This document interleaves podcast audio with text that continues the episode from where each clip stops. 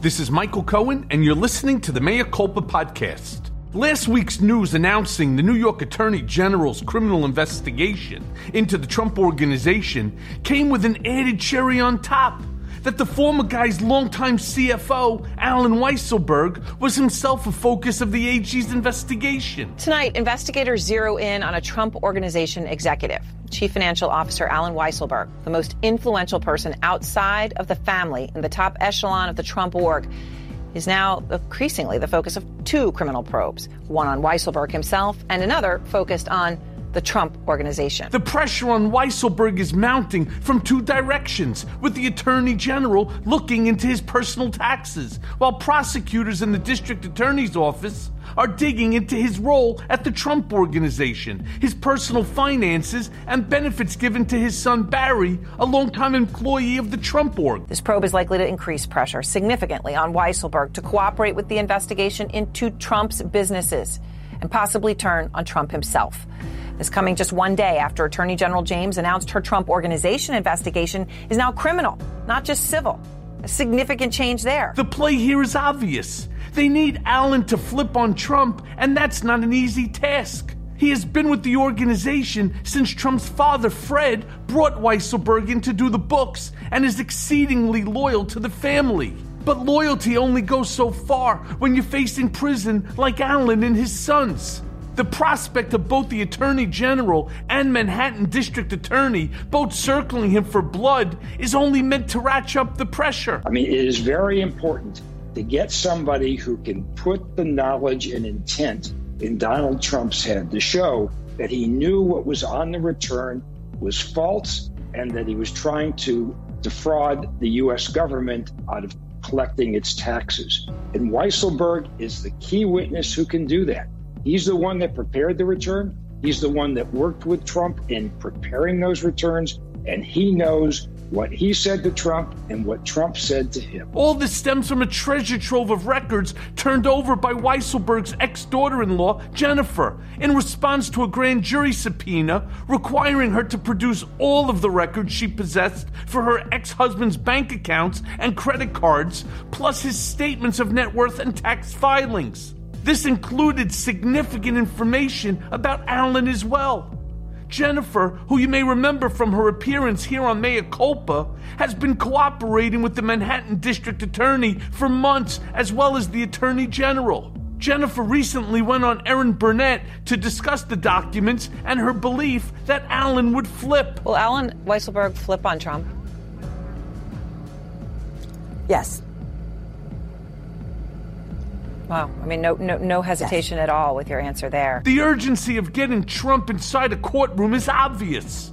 If the GOP retakes the House in 2022, we will have an extremist party still being run by a failed and unstable ex president, setting up for a dangerous and unprecedented moment where Trump is dictating congressional policy from Mar a Lago. I mean, I, I can tell you, more people have come up to me on the street in the last week and given me hugs saying, We miss him so much. I mean, literally, sometimes, Sean, with tears in their eyes, we miss the man so much.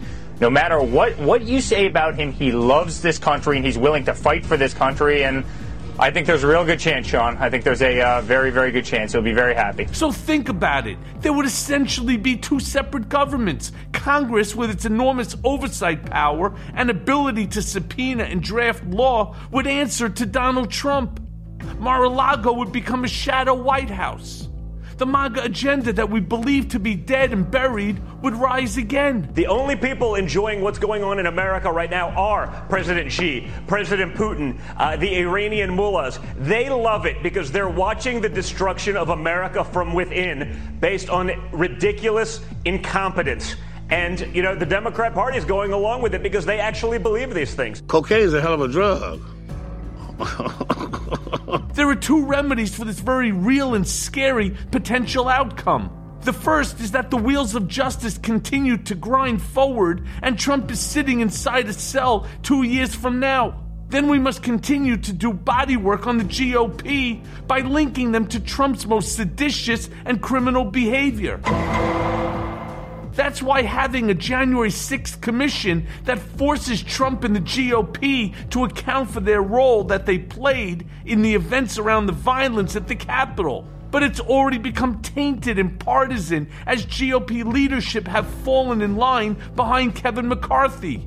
First by purging Liz Cheney from her leadership position, and now for refusing to support the January 6th commission. House Minority Leader Kevin McCarthy came out against creating the commission yesterday, followed later by a formal recommendation by House GOP leadership for members to vote no. Senate Minority Leader Mitch McConnell just announcing on the floor that he opposes the bipartisan bill to form a January 6th commission as it is currently drafted. After careful consideration, I've made the decision to oppose the House Democrats' slanted and unbalanced proposal for another commission to study the events of January the 6th. In a statement, former President Trump said Republican lawmakers should not approve the commission, calling it a Democrat trap. It's just more partisan unfairness, and unless the murders, riots, and fire bombings in Portland, Minneapolis, Seattle, Chicago, and New York are also going to be studied. Nonetheless, it passed the House with 35 moderate Republicans joining the Democrats in their call for a full accounting of the day. Proponents hailed the move to establish the commission as an ethical and practical necessity to fully understand the most violent attack on Congress in two centuries and the election lies by Mr. Trump that fueled it. And I asked this about both McCarthy and uh, and and Elise Stefanik. Are they being complicit in what you consider the Trump lies? They are, and and I'm I'm not willing to do that. You know, I think that that there are uh, some things that have to be bigger than party, that have to be bigger than partisanship. Our oath to the Constitution is one of those. Uh, I've seen countries, I've worked in countries around the world where you don't have a peaceful transition of power. What's happening right now with uh, uh, Donald Trump and, and his continued attacks on the Constitution and the rule of law is dangerous. And, and we all have an obligation to stand up against that. Modeled after the body that stubborn the September 11th attacks, the 10 person commission would take an inquiry out of the halls of Congress and deliver findings by December 31st. We want independent, respected people to arrange a staff to do some very careful studies and to tell us what happened on that day, not just what we all know, but who, if anyone, did more, who betrayed their office, for instance. What was the president doing from the time he told people to go to the Hill? What was he doing in the White House? Um, there are a lot of questions, but those are the questions that be answered by the commission. It's that very intent which dooms the commission from passage in the Senate, as the commission will broadcast the culpability of GOP senators and congressmen alike in propagating Trump's big lie and their willingness to whitewash what happened. It highlights for Democrats the pointlessness of working with a party that continues to block for Donald Trump.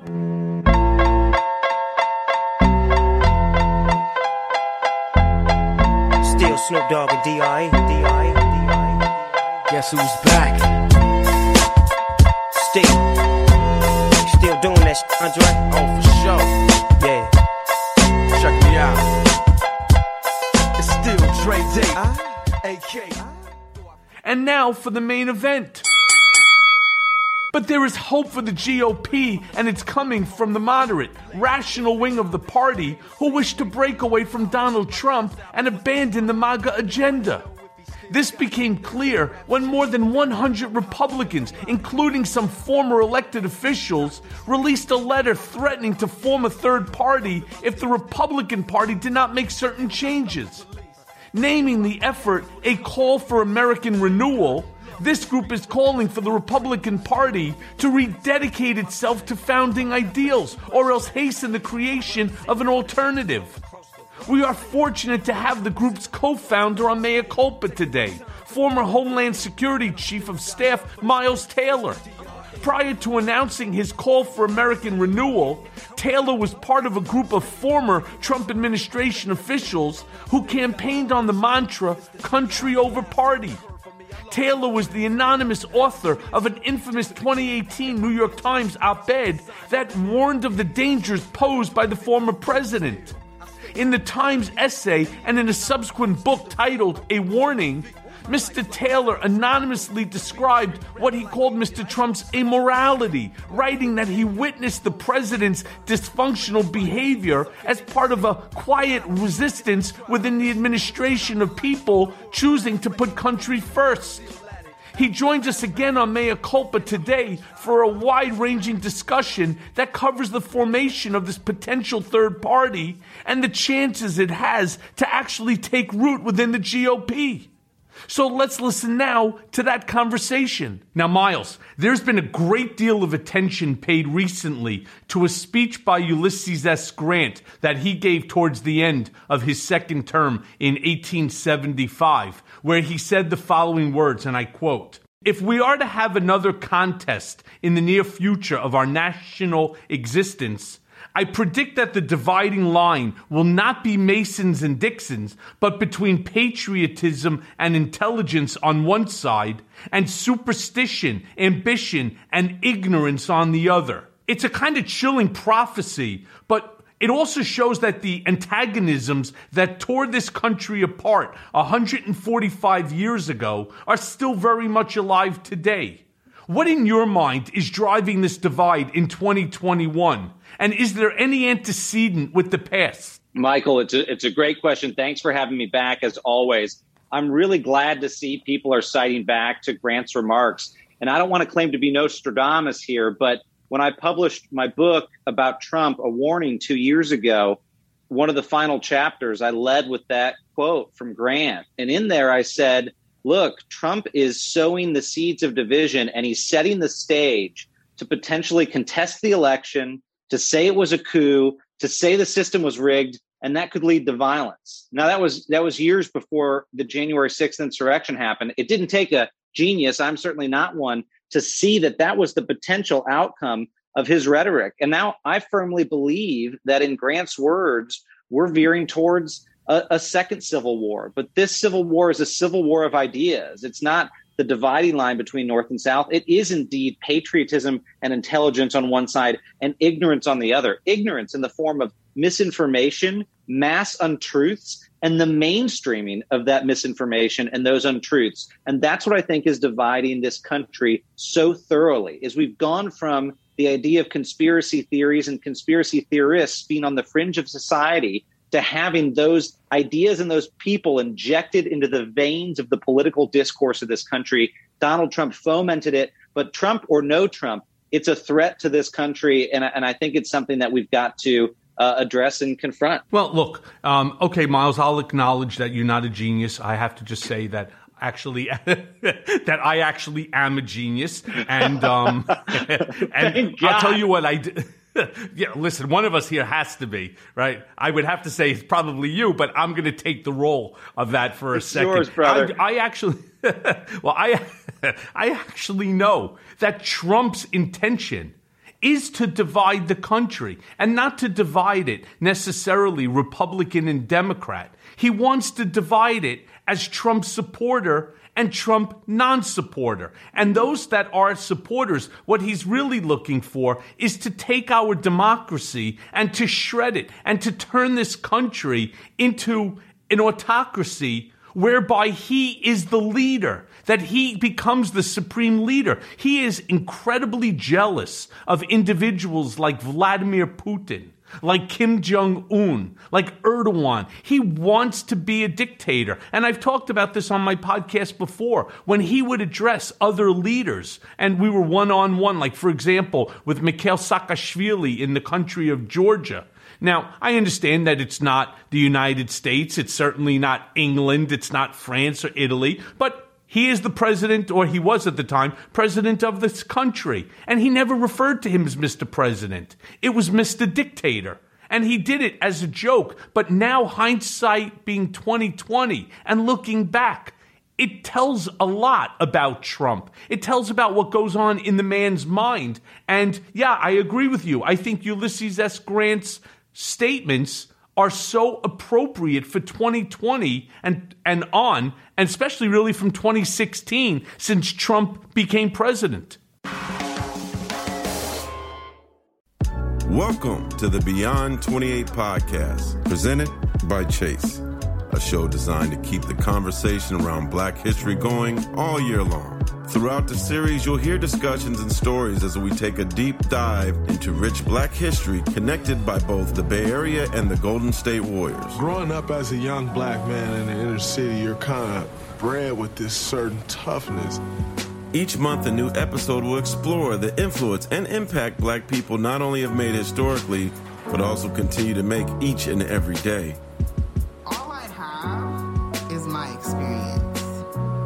Props, no music, no nothing. It's time to give our community the attention and celebration it deserves. It's still Black History Month. Get Beyond 28 everywhere you get your podcasts. Made possible by the Golden State Warriors in Chase.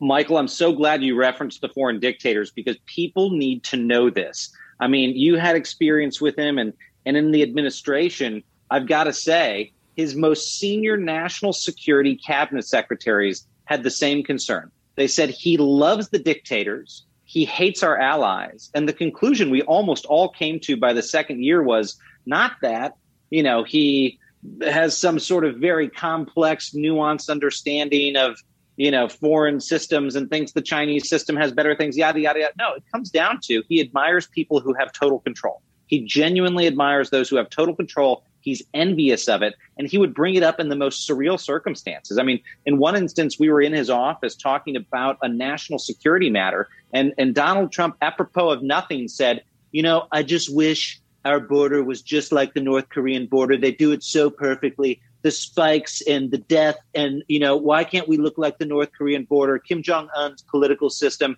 And he went on. And he just waxed poetic about kim jong-un. This is one of the most murderous men on the planet and he was just in love with him. And you could only reach one conclusion and that was the one that you reached michael which is that he envied them because he wanted to be like them and he wants to craft a political system like them. That will sound hyperbolic to some of your listeners but i'm not being hyperbolic here and neither are you. This is what trump wants. He really wants an authoritarian system in the united states where someone like him is at the center and he's revered and loved and remembered. That's the legacy he wants to build and if that's the legacy he builds, it will be to the detriment of our democracy and the demise of our country. America will be lucky to reach its 300th birthday if we stick with Trumpism for the next few years. Yeah, and what's funny is sitting in his office, there was a story about Kim Jong un who was having some issues with his relative. I believe it was his uncle. And he believed, rightfully or wrongfully, none of us will ever know because it is North Korea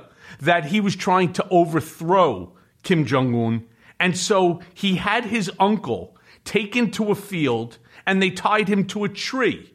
And then he proceeded to take a rocket launcher and fire it at the tree where he did blow up the tree, uncle attached. Trump thought it was the coolest thing in the world. And he's like, that's how you do it.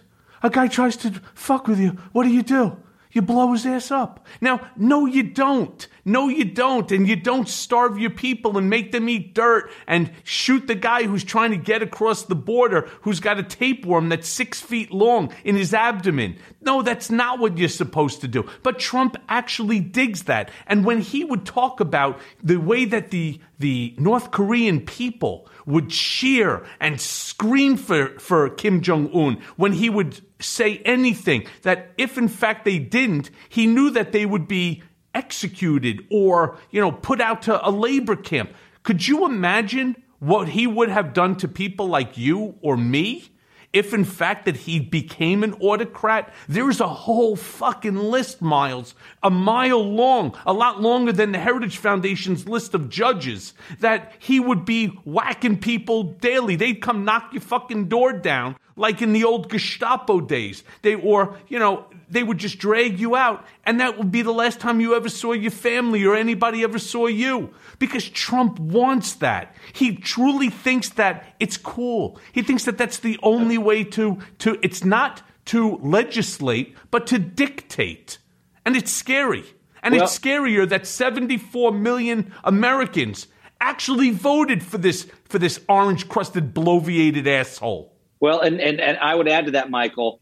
You know, people who are supporting this man still, who's going around the country and endorsing candidates, and he wants to be relevant. They need to know that this is what they're signing up for. They need to know that the ideology of this man is what they're supporting. You gave a great example with Kim Jong Un's uncle. I can give you another one. When the Jamal Khashoggi story broke open, so this was a Saudi Arabian dissident who spoke out against the the Saudi government. And he, as we know, went to the embassy and he was tortured and chopped up into little pieces. Now, this was a U.S. person. This was someone who was a Washington Post, you know, uh, you know, contributor, chopped up into little tiny pieces. When Trump found out about it, did he was he horrified? No. What he told us was he thought it was pretty cool.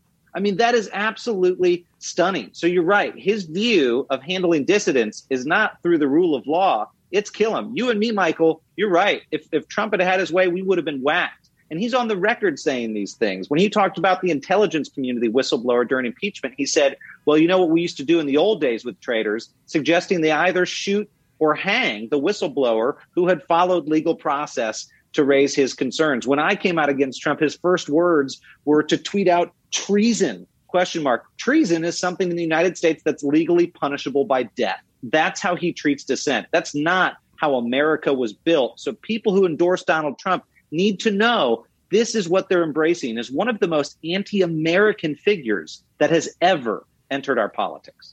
Well, it's funny that you bring up the word treason because one would think that the attempt to overthrow the government in order to interfere in a transfer of power in the election that that would be considered treason and yet that's something that many people myself included believe that Trump is guilty of right the sedition on January 6th well, that would be something, wouldn't it? And then you and I could tweet out, you know, treason with a big giant question mark as they're putting his fat ass on the gallows. You know, it's funny because as long as it doesn't apply to him, he's he's all tough, right? It's the same way that he's constantly attacking, you know, people by Twitter or now since he no longer has Twitter by this other method that he's using by using Fox and other you know sources to get out these statements you know from from the former desk of the president right? These statements. You know it's all Donald Trump being a texting tough guy. You know let him do it and say it to you to your face. He won't do it. The same way that he's never really fired anybody, which is why The Apprentice was such a big joke, because he would never fire anybody. He would have other people, like myself, or myself and Don Jr. when we fired Corey Lewandowski. Right? And yet, these people come back into his orbit because they're sycophants. You know, and it, as far as Jamal Khashoggi, I mean, that's just a whole nother. He happens to be the cousin of a very close friend of mine that I've known, you know, since the 80s, since 1984, when we went to college together. And I can tell you, it's, it's no joke. And, you know, it's, it's completely inappropriate. And what was even more inappropriate is the fact that when Mohammed bin Salman was being accused of this horrific act, the very first person that he and the only person he wanted to speak to was Jared Kushner. I mean, you got to turn around and say WTF on that one. Well, and, look, and I'll add to that.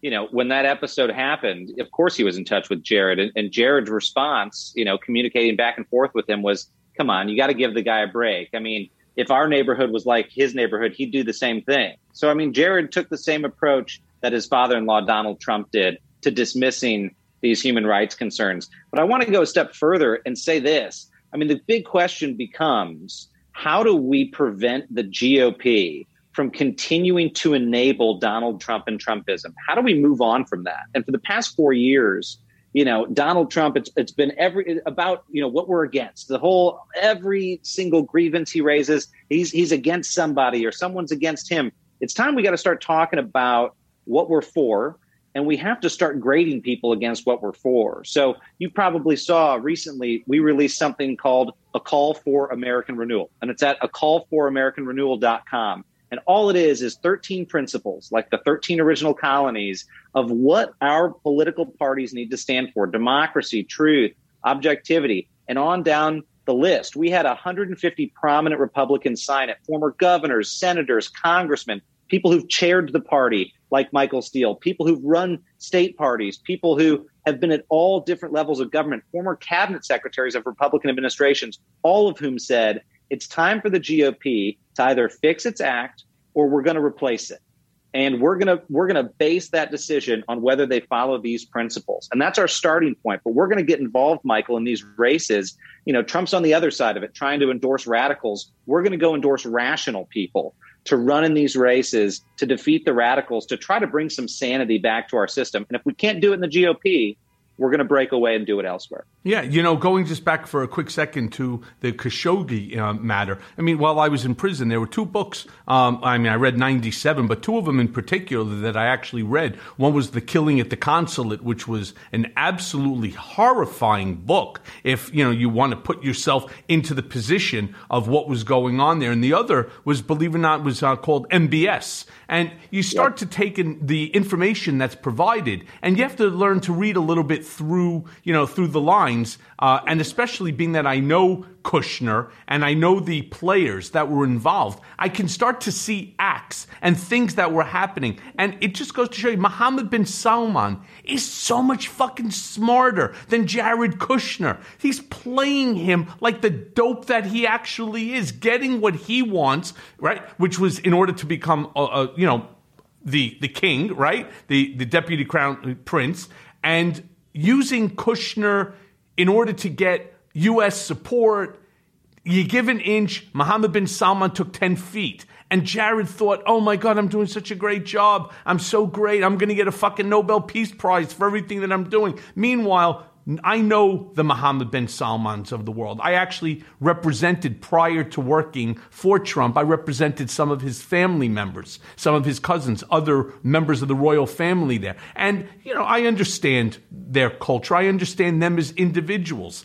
You know, in order to keep your power, there are things that you need to do. And they're just so much smarter and more devious than Kushner, who considers himself to be, you know, an all-time genius because daddy brought him into Harvard. But you asked a great question. What does the GOP need to do in order to stop Trumpism? In order really to stop Donald Trump? And I think a lot of it is happening right now, thanks to people like Tish James and people like Cyrus Vance, and now they're collecting collaboration on the investigations that are going on because mm-hmm. the answer is the only way you're going to get the vast majority of these supporters, and I'm not talking about these radical racists who want the status quo to constantly remain the same, anti-black, anti, you know, Semitic, anti-Hispanic. I'm not talking about anti-brown. I'm not talking about them. I'm talking about the others that make the, as we'll call them, the silent majority.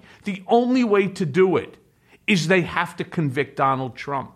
They have to convict that whole inner circle and basically slap these people in the face with a lock him up with the notion that this guy is nothing but a fucking grifter who is taking you for a ride. And like me, you woke up, they put Visine in your eyes, they cleared your ears, and now you're able to see and hear who he really is which is, as I say all the time, this racist, sexist, misogynistic, xenophobic, homophobic, Islamophobic, anti Semitic, treasonous bastard. That's who he is. Well, uh, you know, look, if he ever writes another book in the future, Michael, I think that should be the quotation on the front is is your review of Donald Trump that you just gave. It's a great one. And I think you are right. The only way to deal with a man who stands so firmly against the rule of law is to bring the law to his doorstep. That's the only language he speaks. And and Trump wants to institutionalize low-level thuggery in our government and the only way you deal with a gangster like that is you deal with him by bringing him to the court of law, you bring him into the justice system, you hold him accountable. And and look, I don't know what uh, Cy Vance has found. I don't know what Tish has found. I don't know what these other investigations have found. But based on what I witnessed, Donald Trump is reflexively criminal in his behavior, his instinct, his core drive is to work outside the rules, outside the system, and for his own self interest and not, not the national interest. So it would not surprise me the least if they come knocking at his door in the near future. Well, that'll be a good day for all of us. Now, Miles, you're one of the leaders of a faction of 150 GOP lawmakers and prominent conservatives called the Call for American Renewal, which is calling on the party to turn away from Donald Trump as well as the MAGA agenda or face the prospect of the party splitting into two. Now, I know we were talking about that, but my first question I would ask you is what took so long for moderates to get to this position? And secondly, do you think it's politically feasible to start a third party that opposes the Trump agenda but upholds conservative principles? Well, here's I'll, let me answer the uh, the the first question first, and I would say one of the reasons it took, I think, a number of you know center right and centrist Republicans to get to this point is they realize that with Donald Trump, they can't get to 50. Donald Trump cost us the House, the Senate, and the White House. It's the worst shellacking Republicans have taken since Herbert Hoover. This is not a man that can put together a winning political coalition. He won in 2016 on a fluke. He can't be the standard bearer for this party. So that's the first question. Your second question can a breakaway movement be successful? And my answer is yes. And here's why because the Republican Party can't win without the pragmatists. It doesn't have enough numbers, it doesn't have the votes. If a big chunk of the party, I'm not saying 50%, even 30% or 20%, even if 10% of the Republican Party broke away and said, y'all have become too radical, instantly that will put them in a forever minority in American politics, and it will make the Democratic Party, uh, you know, a one-party state uh, in this country. So the GOP has got to listen to these voices. Again, these senators, these cabinet secretaries, these former Republican governors, these are prominent people who've come out and said the GOP must fix what it's doing or we're gone. And they're going to bring hundreds of thousands, millions of Republican voters with them if the GOP doesn't clean up its act and again stop supporting the radicals and start supporting rationals in our politics. So my preference is not to go start a third party right out of the gate. That is the Mount Everest of political challenges. What we would like to do is work within the GOP uh, to pull it back to the middle, much like you saw the Tea Party emerge 10 years ago and pull it to the right. The Tea Party was a small libertarian insurgency that GOP leadership laughed at at the time. I remember I was in the House and I worked for Republican leadership, and they mocked the Tea Party and said, These guys are gnats and we'll swat at the gnats. But then they had to take them seriously when the Tea Party started winning seats. And then in the span of a decade, they went from a small insurgency to the dominant force within the party that then became a cult of personality around Donald Trump. We want to reverse engineer that. And we're going to reverse engineer that. You could think of it this way Tea Party light, but less to the right. We want to be an insurgency of rational Republicans towards the center right to pull that pendulum back in the other direction. That's what we're going to try to do. If we're unsuccessful, then you know what? Then the, the best we can do is burn it down. But our goal isn't to burn it down, it's to put a more hopeful alternative vision forward that Americans can support and get us back to pragmatic governance and get us away from the crazy. Well, it's that pragmatic governance is what permitted Trump to become president in the first place. He jumped on that popularist view of anti politician. Oh, all politicians mm. are corrupt, right? Therefore, I'm the anti politician politician candidate. And look at who you're putting me up against Hillary Clinton, the Clinton machine, the you know poster child for what Donald Trump tried to deem as right the corrupt politician, and he managed to carry that message so well because look, whatever Donald Trump is, and Donald Trump is an idiot, but what he's good at, he's good at, and that's bullshit marketing. He'll mm. market a garbage steak and sell 10,000 steaks. He'll market some horrific hot dog that's made from roadkill and sell it, and slap his stupid name onto it. But then again, like everything Trump slaps his name on, people figure it out. They start to realize that it's really nothing more than garbage all rolled together and sold as a hot dog. It tastes like shit because it is shit. And then what happens is they end up stop buying it, the company goes under, and that's why Trump lost in 2020. When you lock down 22 hours a day on home confinement, you begin to miss the simple things that many people take for granted. For me, that includes the simple pleasure of sitting down in a restaurant and ordering a steak. Luckily, I love to cook, and Omaha Steak delivers restaurant quality cuts to my doorstep, allowing me to recreate my favorite recipes in the comfort of my home, surrounded by the people I love. So, thank you, Omaha Steaks, for keeping me stocked with the meats. But I also want to remind those of you free to leave your homes that summer is almost here, and that means backyard grill outs. And it is not complete without Omaha Steaks. Visit omahasteaks.com and enter keyword Cohen in the search bar to order the mouthwatering Let's Go Grill package today. Not only will you get great savings, you'll get the tasty bonus of 12 ultra juicy Omaha steak burgers free. That's almost four pounds of free burgers. To top it off, you'll also get $20 off your first order. The Let's Go Grill package includes four butcher cut filet mignon, four boneless pork chops, one pound of chicken breasts, four kielbasa sausages, and so much more. I'm not gonna lie, you've never had steaks, chops, and sausages this good, and I've eaten the best, trust me. Here's to warmer days filled with fun family memories and epic backyard grill outs featuring the best steak of your life. Guaranteed. So go to omahasteaks.com, use the code word Cohen in the search bar, and for a limited time, get 12 free Omaha steak burgers and $20 off at checkout on your first order. That's omahasteaks.com, keyword Cohen. Now, you know, Miles, since you became a prominent voice of the Trump resistance, obviously, and I know this unfortunately too well, your life has changed dramatically, along with people like Chris Krebs, um, Olivia Troye, who was on this program as well, and others who exposed presidential misconduct. Can you explain to my listeners some of the difficulties and the threats that you faced? Yeah, you know, look, no one needs to play the violin for me, Michael. I mean, I went into this eyes wide open. I knew from the moment I published the anonymous op ed against him that I was going to come out in my own name before the election and go after him full throttle. I knew I was going to detonate my life. But if I'd done that, Michael, during, let's say, the Bush administration, I'd worked for George W. Bush, love the man. But let's say I didn't. And let's say I quit that administration in a blaze of glory and I campaigned against George W. Bush. There'd be a lot of Republicans that were mad at me, but that'd be about it. A lot of Republicans that were mad at me.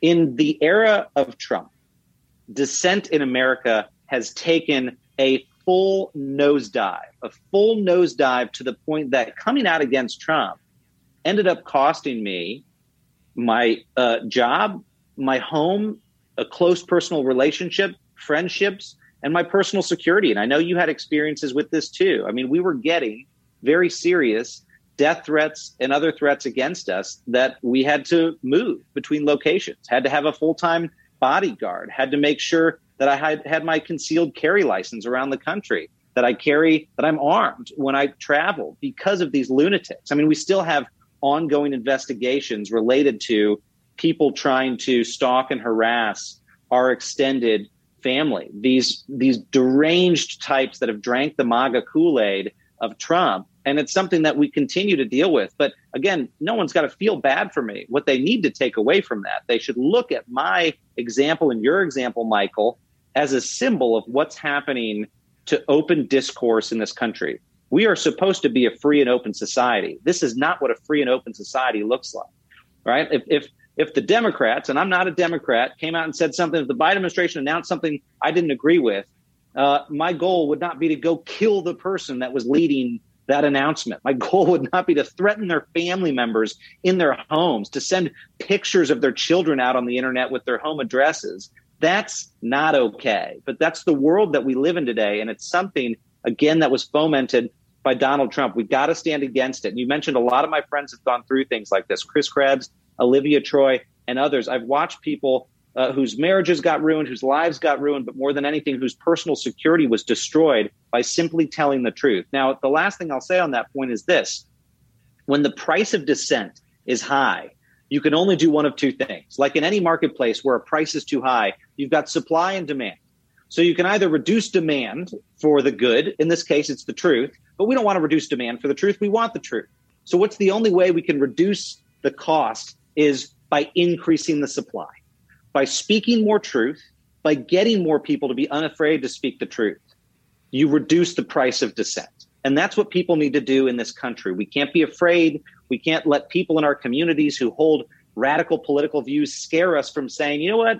No, that's not okay. So it's not just the me's and the you's in the world. It's our neighbors, it's our friends, it's our family need to stand up and also speak the truth. And that's the only way we will lower the price of dissent and not have it be so costly to say what we know to be true in our country. Absolutely agree with you 100%. But Miles, in a recent tweet, you remarked that you detest, and I quote, you detest the new McCarthyism, which to me stands for the rejection of reality to appease an authoritarian scumbag, combined with a sickening level of obsequious toadyism.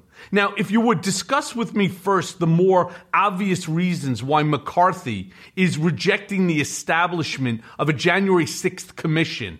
He's obviously greatly exposed and could face a subpoena to testify on his interactions with former President Trump on the day of the insurrection. If you would discuss with me the GOP's seeming um, intransience on acknowledging what happened that really sick day and what there is to gain politically by taking this stance. Is it just like self preservation or something else? Well, there's only one way to think of it. And, and by opposing the January 6th commission, it's like the Republican Party is pleading the fifth.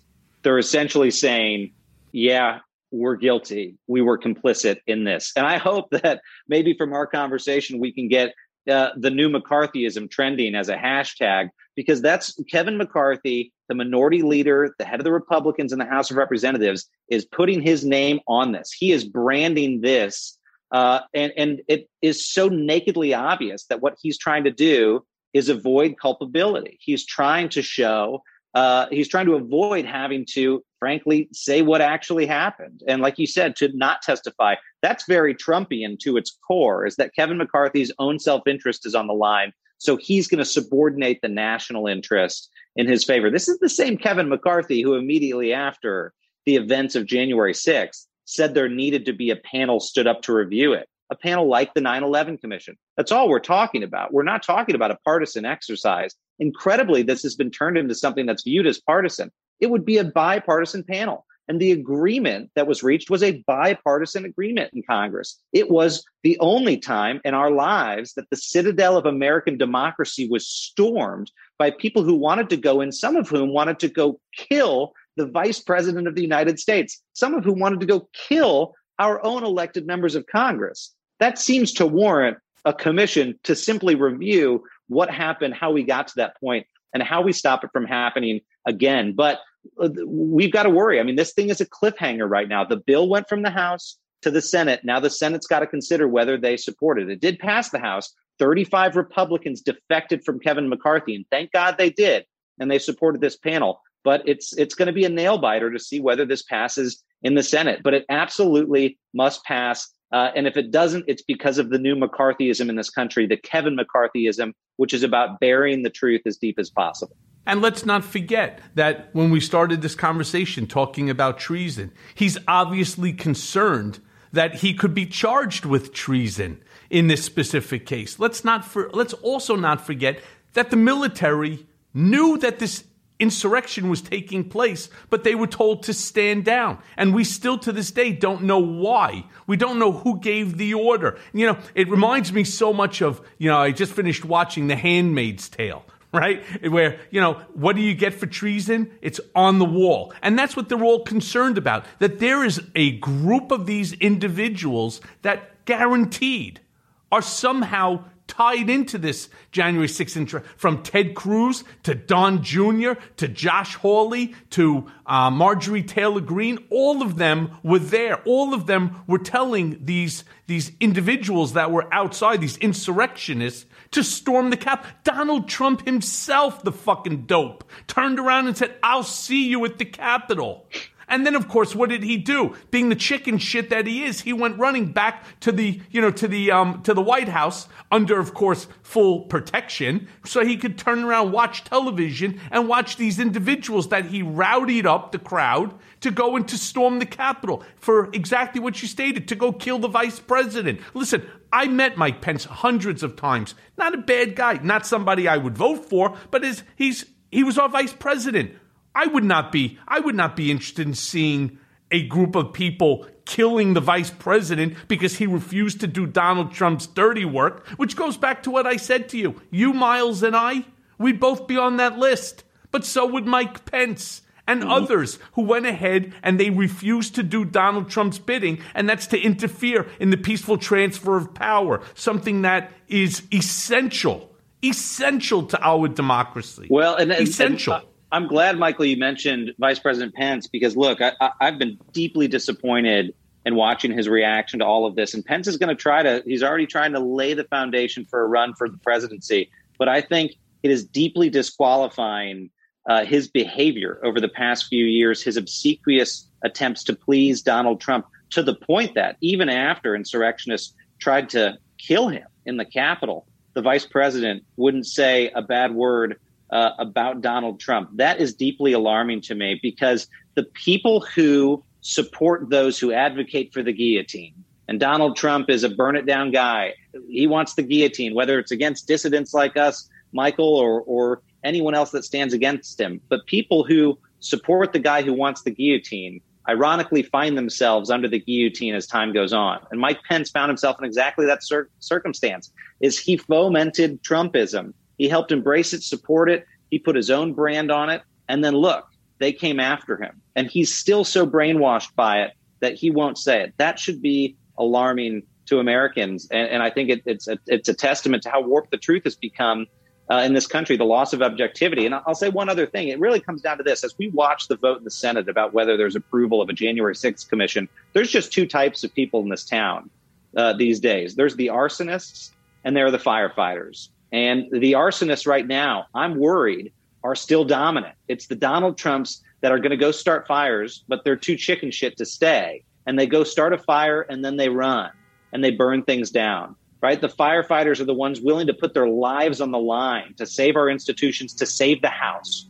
Do we have more firefighters than arsonists in the U.S. Senate is going to be the question when they take up the bill in the January 6th commission. And I hope that if the vote uh, is successful, then we'll move forward with due haste. If it's unsuccessful, I hope people remember the names of those senators that voted against it and take that to the ballot box in the next election. And that they unfortunately they generally don't because it's either obviously a red state, a deep red state, or a deep blue state. Obviously, the blue state has no relevance in this conversation, but the deep red state, you know, oh, well, he was sticking up for Donald Trump, therefore he's our guy. And the problem with Mike Pence in terms of contemplating a run for the presidency.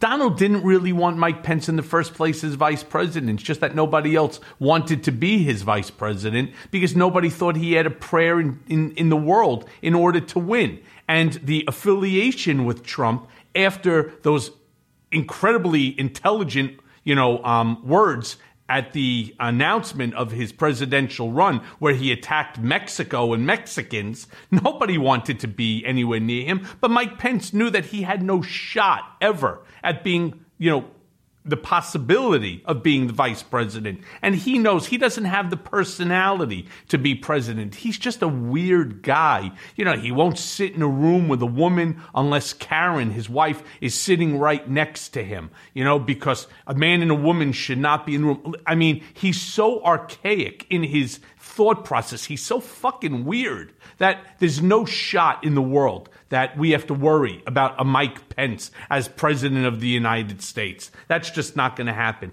I, I want to just jump um, and ask you about this. The Arizona GOP continues its fruitless quest to investigate the 2020 election through a controversial vote recount.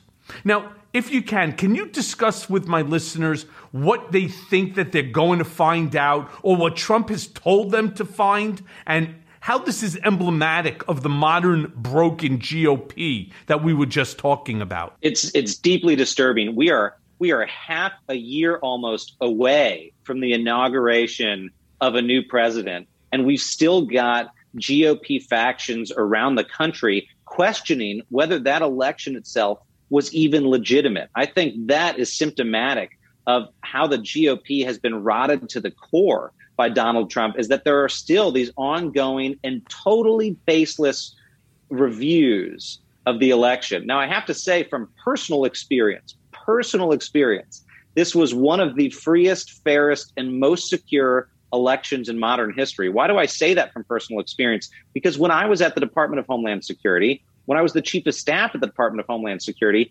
I oversaw our efforts to secure elections around the country. It wasn't a partisan exercise, it was a totally nonpartisan exercise carried out by good civil servants who know what they're doing, whose hearts were in the right place, and wanted to make sure that we protected the vote, that every vote in this country was counted and that it was counted correctly. And my good friend who you mentioned earlier, Chris Krebs, led that agency within DHS that was responsible over multiple years for putting in place a structure to make sure the election was as secure as possible. Despite that, we still have Trump having spread the big lie that the election was stolen, and we've got people following his lead around the country.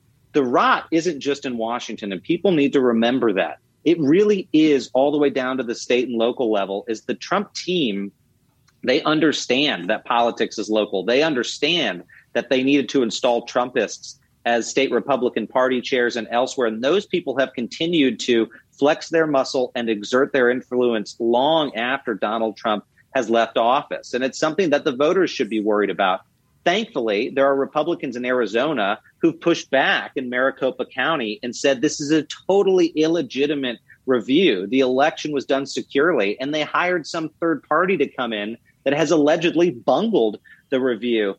That's scary. But what we need to derive from this is that the fight isn't over. And I was one of those who on January 5th thought, look, I'm done with politics. The fight's over. We defeated Donald Trump. I'm going to put my head down, go back into the business world, and move on with my life. But then that happened.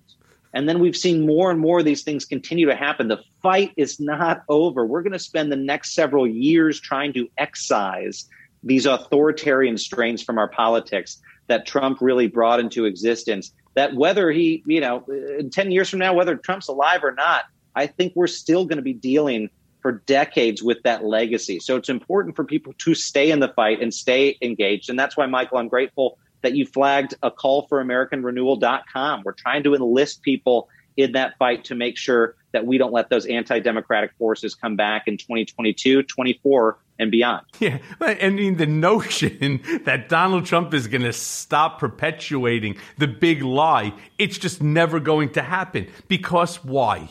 Because he's a fucking narcissistic sociopath. I mean, if that's not just plain and simple, that's just who he is. I mean, talk about being a narcissistic sociopath. The guy shows up to somebody's wedding. I don't even know if he was invited. He shows up because it was at Mar-a-Lago and he believes Mar-a-Lago is his, even though, of course, people are paying like 250, 300,000 for a membership in a bond. So this stupid asshole shows up to somebody's fucking wedding, and of course, he knows everybody that's there. And it was people he knew for at least 30 years. And he gets up and he gives a speech to the happy couple.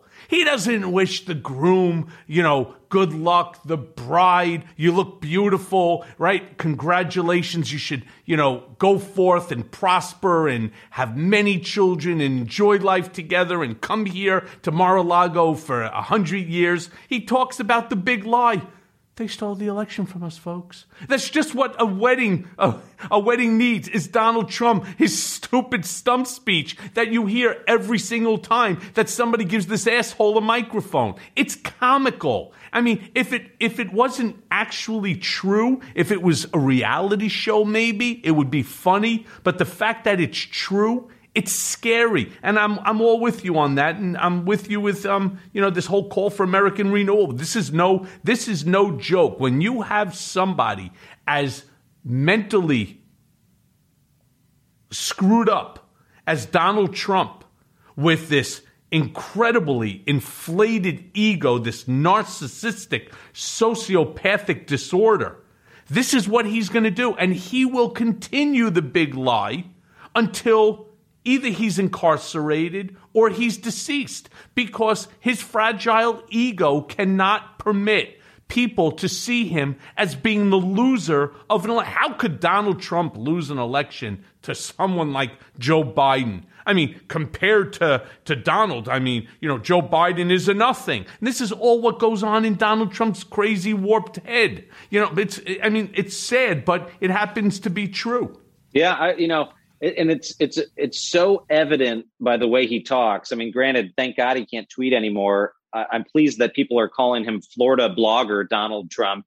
Uh, just last week, when we came out with this announcement of, of a call for American renewal, he puts out a 10 sentence screed against me saying, I've never met Miles Taylor in my life, and blah, blah, blah, blah, blah. And of course, as soon as you criticize him, he forgets that he knows you. What's so funny is we've got Trump on the record remembering he remembered me, and other times forgetting he's forgotten me, and forgetting that he remembered me, and having no idea what he's talking about because whatever serves his interest in that moment is what he's going to say. And of course, he can't stand the notion that people who served in his administration came to see him as the deeply incompetent sycophant that he actually is. I mean, I, I got to tell folks all the way to the highest levels. I mean, not enough of them have spoken out. A lot of them spoke out. They were more at my level than at the cabinet level, but they all they all saw it. They all knew this was the case that Donald Trump was incompetent and unfit for his job. And I think that's why when I published the op-ed originally,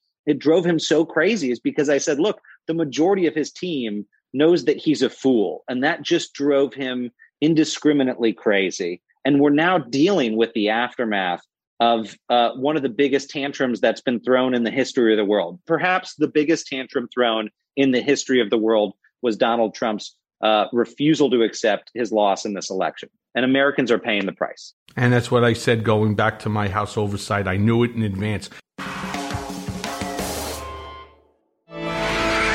Soon from Audio Up, the third installment in our epic teenage horror musical mashup series, Prom in Hell. Ain't no motherfucking prom king, bitch. Starring Jaden, What the f- is going on at this school? Nessa Barrett, What's up? It's Jaden. It's Nessa Barrett. Prom in Hell is horror comedy musical podcast. Featuring me and some of my friends. Prom in Hell, coming soon from Audio Up and No Cap Events. Hi, folks. Michael Cohen here, and we've got an amazing sponsor for this episode The Jordan Harbinger Show. Things can get pretty intense discussing American politics. So if you need a break from the news cycle and want to hear incredible storytelling that is both fascinating and actionable, you have to check it out.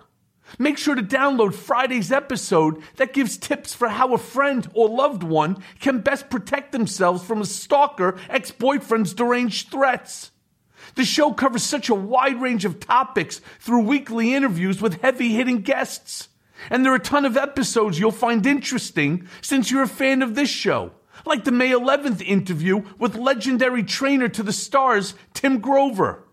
There's an episode for everyone, though, no matter what you're into. The show covers stories like how a professional art forger somehow made millions of dollars while being chased by the feds and the mafia.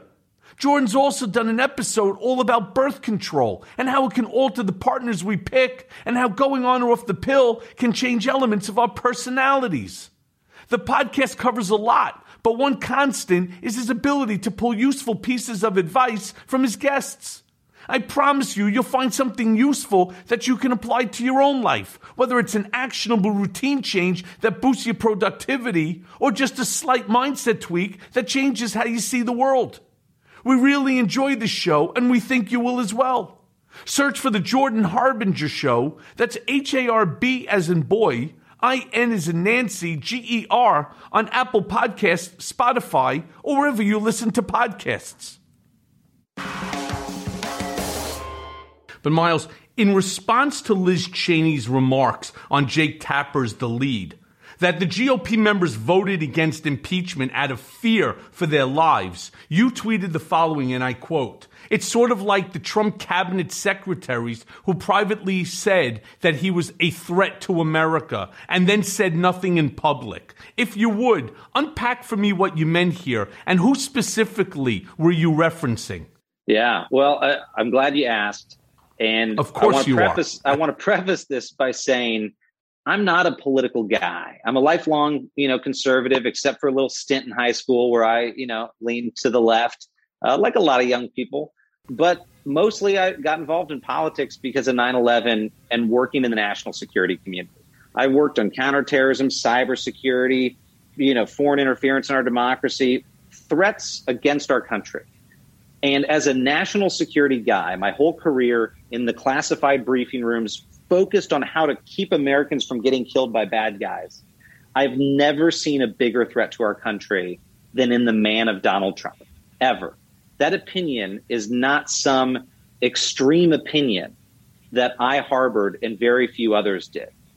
Cabinet secretaries in Trump's administration saw him as as big of a threat as I have just described. Senior members of his national security team saw him as a threat to the fabric of our republic. Those aren't my words. That was a cabinet secretary's words, that he's a threat to the fabric of our republic. So you can imagine my deep, deep personal disappointment that in the campaign against him, some of those people who had pledged privately that they were going to come out full throated in opposition to Donald Trump instead chose to hold their tongues. Now, a lot of these are people who are at the end of their careers, really have nothing left to lose, and held their tongues. It ended up being the people, the kind of mid career folks like me or Chris Krebs or Olivia Troye or Elizabeth Neumann or John Mitnick or Josh Venable. I could go on and on. It was mostly those people just below the cabinet secretaries who had fucking everything to lose, who said, well, if he's a threat to the fabric of our republic, who gives a shit about Miles Taylor's home and you know his iPad or whatever? Like, yeah, and I felt the same way too. I was like, I, I get that this is going to cost, but the country is way more important than that. Country over party, country over Trump, country over job, home, whatever. If you feel that way, you have a responsibility to say something. So, yes, I was deeply personally disappointed. I mean, they say in Washington, don't meet your heroes because they'll end up letting you down, you know, when you get too close to them. I, I've experienced that far too, uh, you know, far too accurately is meeting these people and, and watching their moral failings up close. But I actually would would contest that sentiment of don't meet your heroes because what I really think people need to do meet those heroes. They're gonna let you down, but then you have a glorious opportunity to see where they fell short and to make up that difference. And that's what a lot of us who campaigned against Trump saw. A lot of us were let down by our superiors who, like Mike Pence, would refuse to stand up to Trump when he said disgusting things in the Oval Office, or other cabinet members who would stay quiet when he had crazy ideas.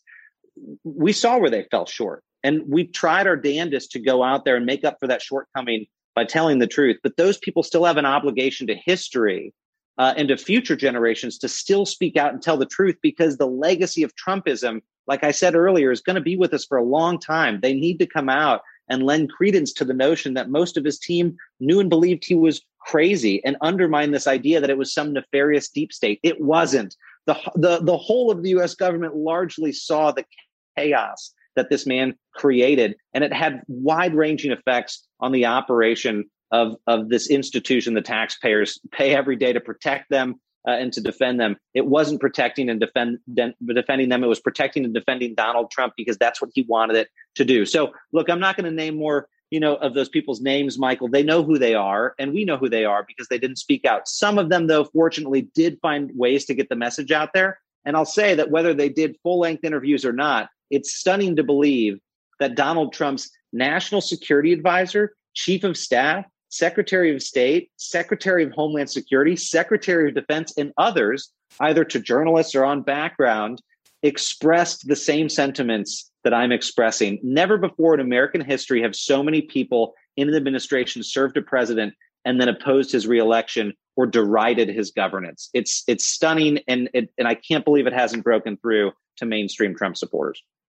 or actually took papers off of his desk, which I heard was a common theme uh, by many of the cabinet members, considering that they were scared of what it was that he was going to do because of people like Steve Bannon or Steve Miller putting these crazy position papers in front of him, which really was nothing more than five bullet points of pure nonsense. But, you know, Miles, you and I both share the dubious and surreal honor of having the former guy referred to us as lowlifes in recent weeks. Right now, listen. I'm going to talk about myself for a second. Uh, you know, you may be a lowlife. I'm definitely not. right? I'll take So- that one So too. Donald, This- so this Donald, if you you are you are both you are both genius and non low life. You're high life, man. Right. You're you are Miller right. high life. exactly. Now, your turn came when he railed against you for um, call for American renewal and denied knowing you, called your book fraudulent, and even hinted that you would be sued over it for causing a, and I quote here, a treasonous stir. I mean, this guy, he's so stupid.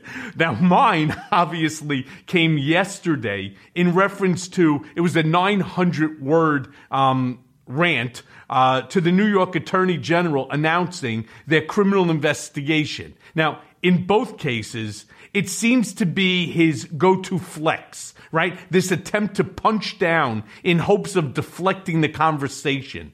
If you would, discuss with me how it feels to get this kind of abuse from the former president of the United States. And what do you and I actually do to combat this? Well, uh, I don't want to be flippant about this, Michael, but I'm going to really tell you what played out the other day when he issued, when Florida blogger Donald Trump issued that screed against me. I was here at my house. My phone was blowing up. I mean, just buzzing, buzzing, buzzing. And I'll show you why I didn't respond. I'm going to step away to the camera for a second. The reason I didn't respond is because I was busy with my little guy. I got this new puppy. His name is Martini. Oh my he God, looks is he like a cute? A, little Chewbacca, right?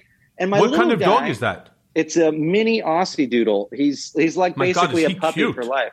Yeah, I mean this is Oh, the don't show dog my children. They're going to force me to get one. yeah, this is the guard dog I got to defend me against all the crazies, right? You know, all, all 2.5 pounds of them will, will rush at our uh, at our enemies at the doorstep. But um, but look, this little guy had made a mess in the apartment. He he'd peed everywhere, and I was busy cleaning it up. And so I turned my phone off. I said, "People need to stop contacting me. I don't know what's going on, but I got a puppy to take care of." And it wasn't until I got in the car later and I turned my phone back on that I realized people were reaching out and saying, "Hey, you know, the former president is putting you on blast." You know, you know what my response to that was, uh, Michael? It was, yeah, the the puppy's a lot more important than that guy. And in fact, I kind of wore it as a very brief badge of honor because if he's out there criticizing you, you know you're doing something right. But but candidly, you know, it's what I said to someone else the other day. They asked, you know, but uh, it was maybe three days later. They said, you know, what do you what do you think about Trump's statement? And my response was, I don't. Yeah, that's about the only way to deal with him is you have to ignore him. And my my response is very similar to yours, uh, except I don't have a puppy. Uh, I actually had friends that came over, you know, to see me, uh, Yeah. and we were having dinner when my when you know people started texting me, and my phone as well was going crazy. You know, do you have a comment? Do you have a comment for Trump Yeah. calling you a lowlife? I turned around and I said, "Oh, again." right? And I even said it. I even said it to Joy Reid last night on MSNBC. I take it as a badge of honor. I really, Yeah. truly do. Now, I want to discuss for a moment what's at stake for the midterm elections. We haven't talked about that yet. If the GOP is successful in taking back the House. We will have an extremist party still being run by a failed and unstable Donald Trump and could set up a dangerous moment where Trump is dictating congressional policy from Mar-a-Lago or from Bedminster, New Jersey. What's the plan with your coalition for 2022? Well, look, we're going to be involved in the races. And, you know, I said it before and I'll say it again. We're going to get out there. We're going to oppose the radicals. We're going to support the rationals. And we're going to invest in what I call a deeper pro democracy bench. What do I mean by that? I mean, literally invest in the candidates who are willing to say that the defense of our institutions is more important than the ego of a small and petty man. We want to invest in those people who want to look forward rather than backward, repair this country, repair the damage that's been done from Donald Trump. So electorally, we're going to go play. And, you know, I hope that we can knock some of those people who've forsaken their oaths of office out of office. in the election. We're going to try to do that, but we also want to put forward really great folks in these key races to try to win. But I'm glad you point to the balance of power in the House. A Kevin McCarthy speakership in the House worries me for a lot of different reasons. And I'm sad saying that because I worked with Kevin McCarthy in the House of Representatives, worked with him and his staff on any number of bills and national security efforts and a whole range of things, got along with him. But I saw him become a completely different man during the presidency of Donald Trump. And the fact that after Trump lost the White House, Kevin McCarthy's still flying down to Mar a Lago to take his orders from the supreme leader should really make us worried. If he gets the speaker's gavel in the House, it might as well be Donald Trump holding the speaker's gavel. That's what we're talking about here. So to me, it's not, you know, hey, we've moved past Trump. It's no. If, if, if Kevin McCarthy becomes the next speaker, again, it, it's like Donald Trump holding the gavel. So I, I'm worried about that.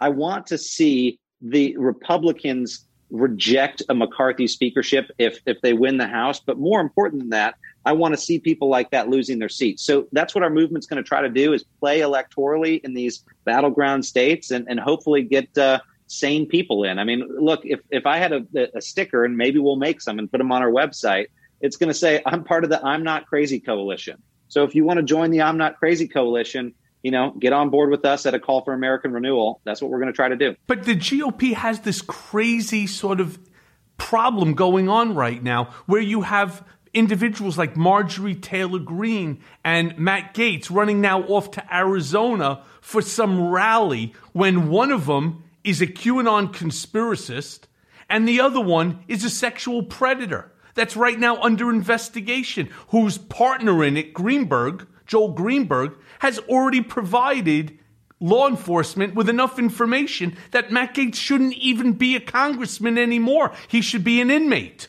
I mean, I don't understand how the GOP can allow two crazy individuals to go run around to create this rally all under the banner of the GOP. And yet you think that you're going to be able to get rid of them, get people away from Trumpism, to find people to replace them all at the same time. And it just seems like a cocktail that's just too difficult to make. Yeah, it, it, it does. I, I certainly would never drink that cocktail, Michael, if it had if if the ingredients said MTG plus Gaetz, uh, I would run out of that establishment. You know, if there was a coffee table book about their travels around the country, I don't know what you'd call it, maybe the pistol and the pervert or something like that. But I mean, these two are dangerous, and they're the perfect poster children for why the Republican Party's gotten far too radical and needs to be brought back from the brink. I mean, these are not people who are defending our foundational institutions as a country. There are people who are actively trying to thwart them. Uh, and, and that really worries me. But I, I, this, I want to jump back to something you said earlier in the conversation. You said Trump was effective because he convinced the American people that the system was rigged and they needed an outsider to shake it up. And the piece of truth in that is that our democratic system has, in some ways, gotten too uncompetitive. There is a big party monopoly over our politics. And in many states, the Republican Party has has kind of shaped the rules in their favor, whether it's gerrymandering or, or voter suppression laws. And frankly, in some states, the Democratic Party has shaped the rules in their favor so that they can compete. Americans are frustrated by this because we live in a society where right now you and I can pick whatever rideshare company we want, wherever we want to buy clothes, wherever we want to buy food. We have unlimited choice and competition. But ironically, the only place we don't have choice and competition is our democracy.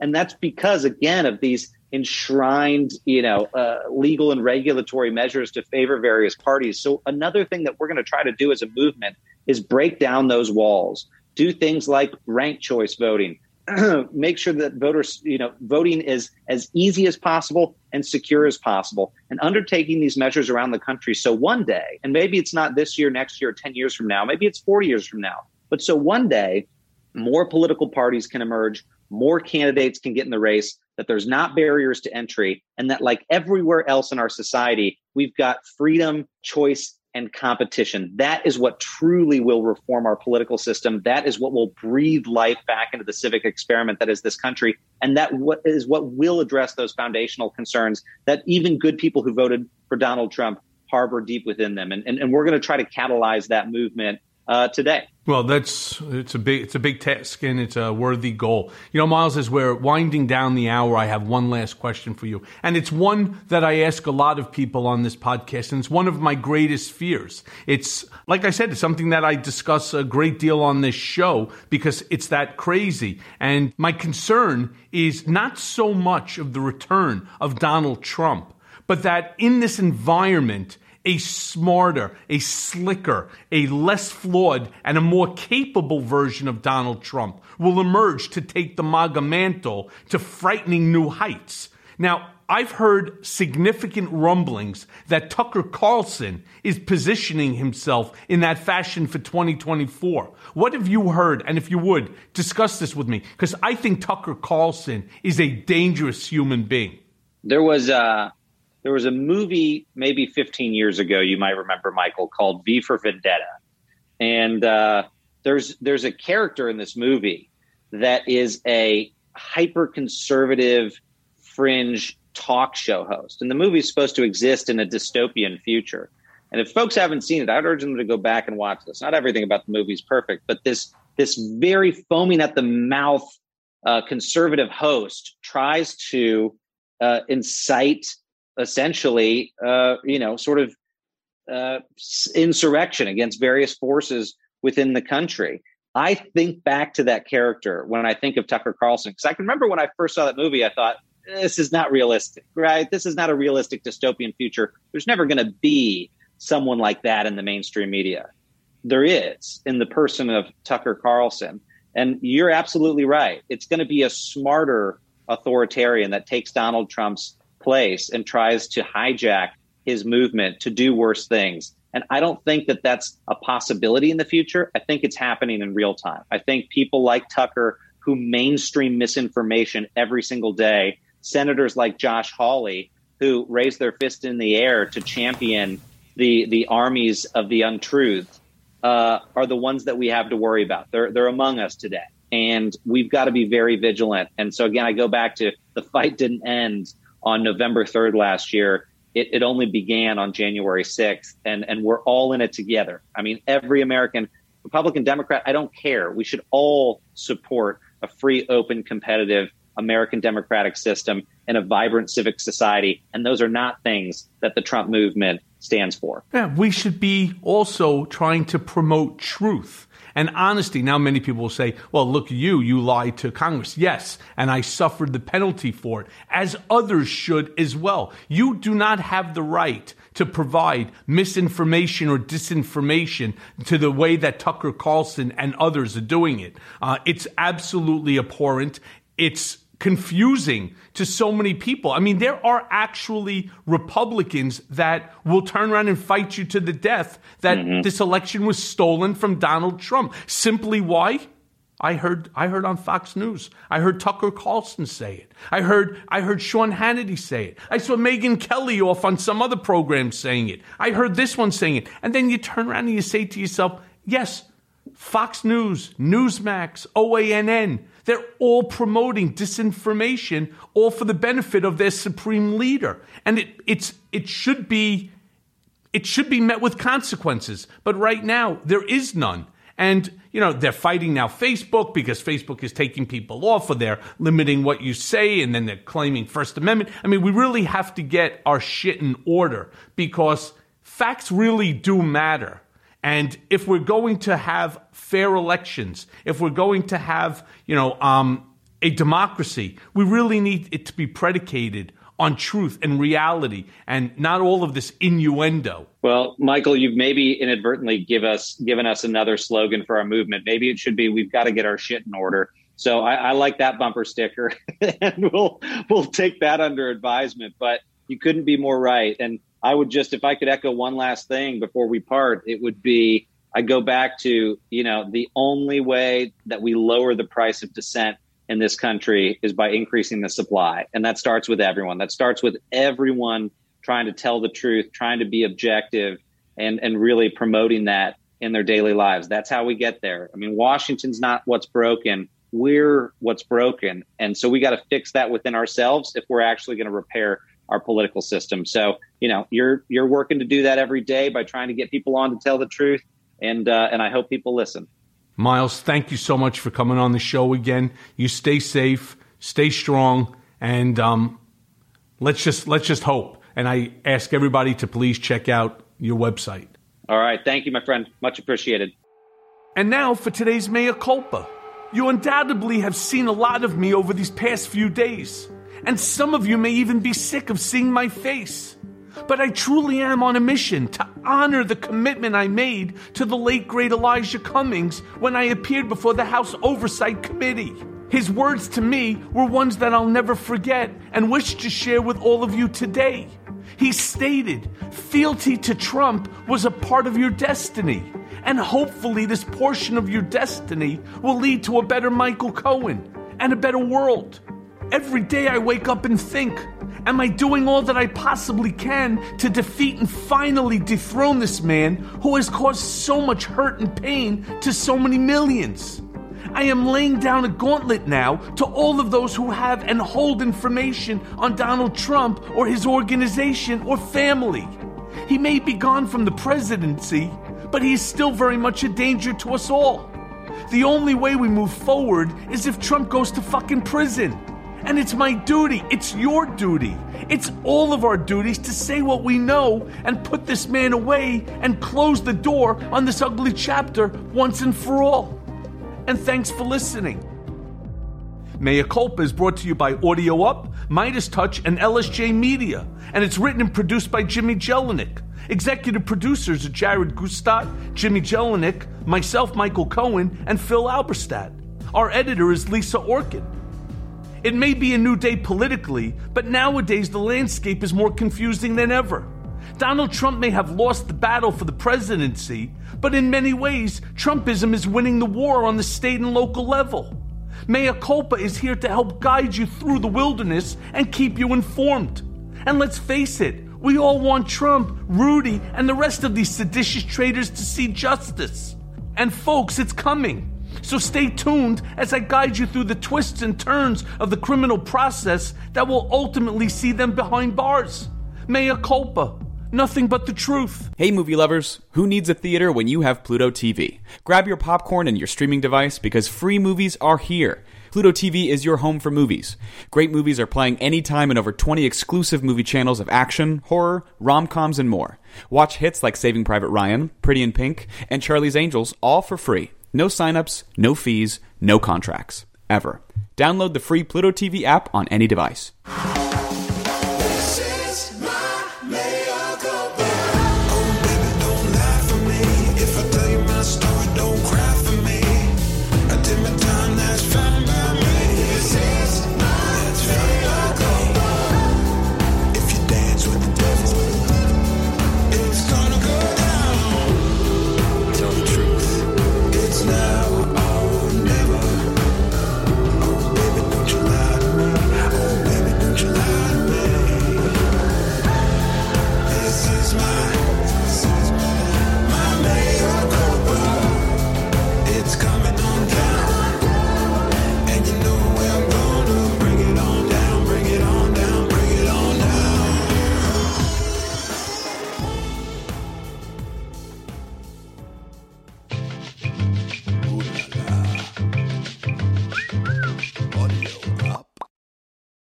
Look, staying healthy isn't easy. Watching your diet, hitting the gym, avoiding stress. But a good night's rest helps boost your overall health and wellness. And it couldn't be easier. The new Sleep Number 360 Smart Bed is the only bed that effortlessly adjusts in response to both of you. The result? You wake up ready for anything. Proven quality sleep is life changing sleep. During our lowest prices of the season, the new Queen Sleep Number 360 C2 Smart Bed is only $8.99. Only for limited time. To learn more, go to sleepnumber.com.